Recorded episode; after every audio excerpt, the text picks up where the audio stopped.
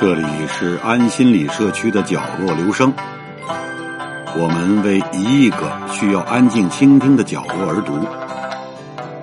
一个人的时候，正适合静静的听。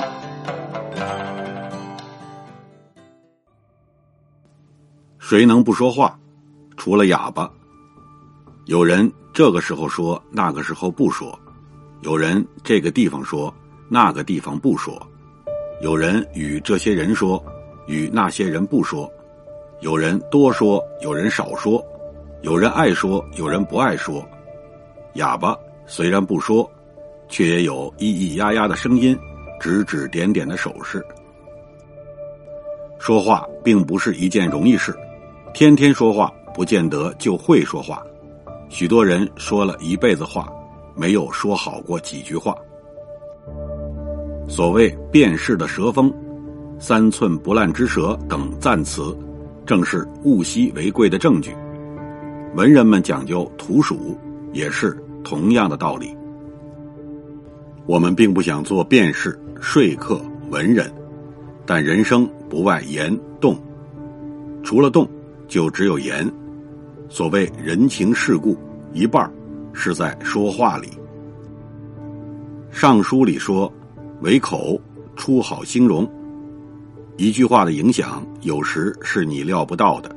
历史和小说上有的是例子。说话即使不比作文难，也绝不比作文易。有些人会说话，不会作文；但也有些人会作文，不会说话。说话像行云流水，不能够一个字一个字推敲，因而不免有。疏漏散漫的地方，不如作文的严谨，但那行云流水般的自然，却绝非一般文章所及。文章有能到这样境界的，简直当以说话论，不再是文章了。但这是怎样一个不易到的境界？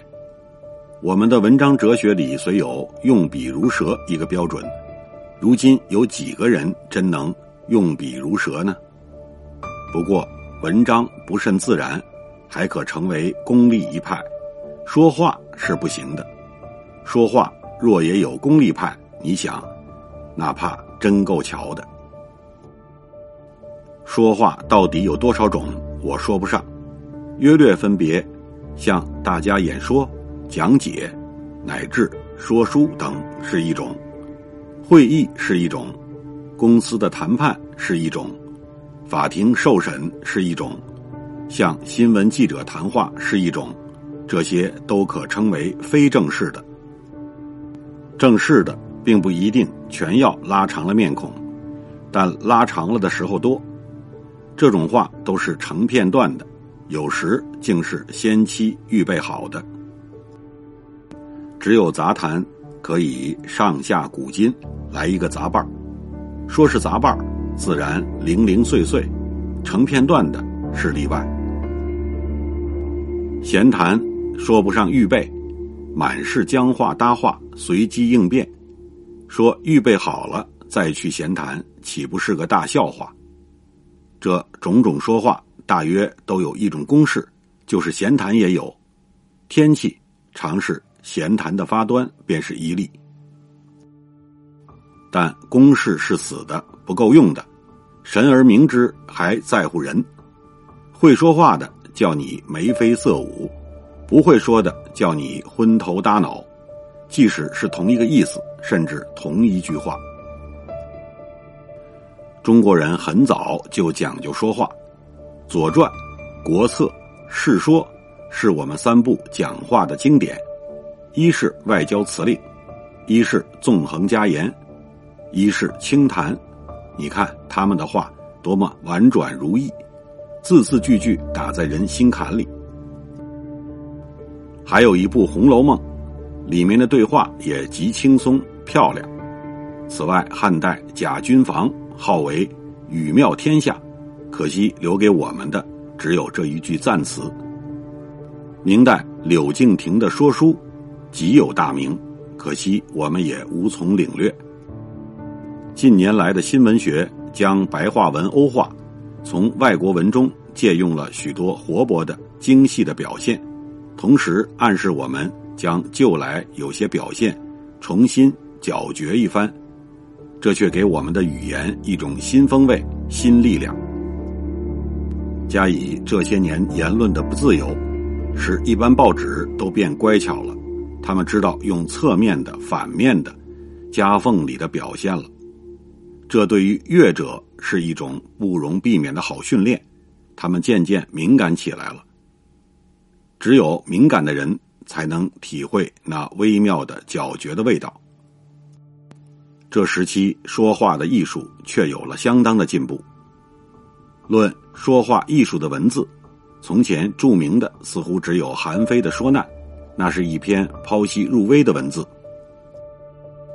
现在我们却已有了三篇：俞平伯君的《文训》，鲁迅君的《立论》，和秋郎君的《骂人的艺术》，都是精警之作。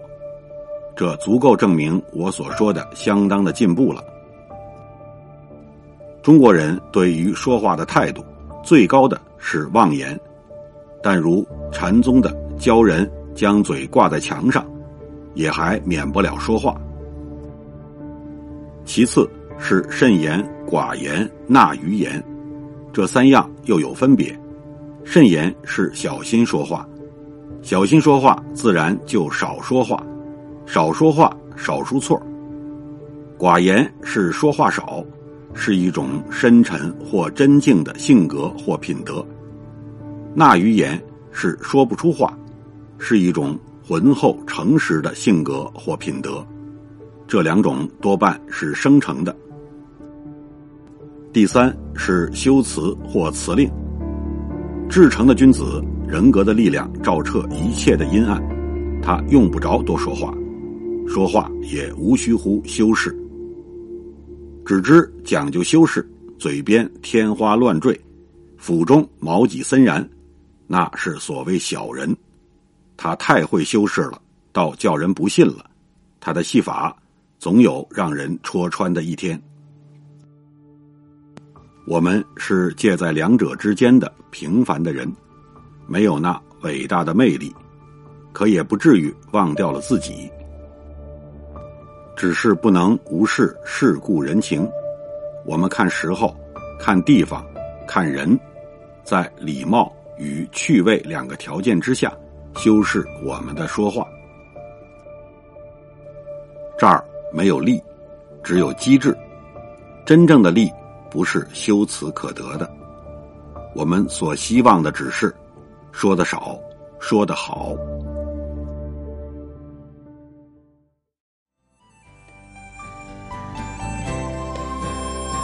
以上为您朗读的是民国著名文学家朱自清先生的一篇小文。谢谢来自每个角落的慧心倾听，请记住这里，我们在一起呢，明天再见。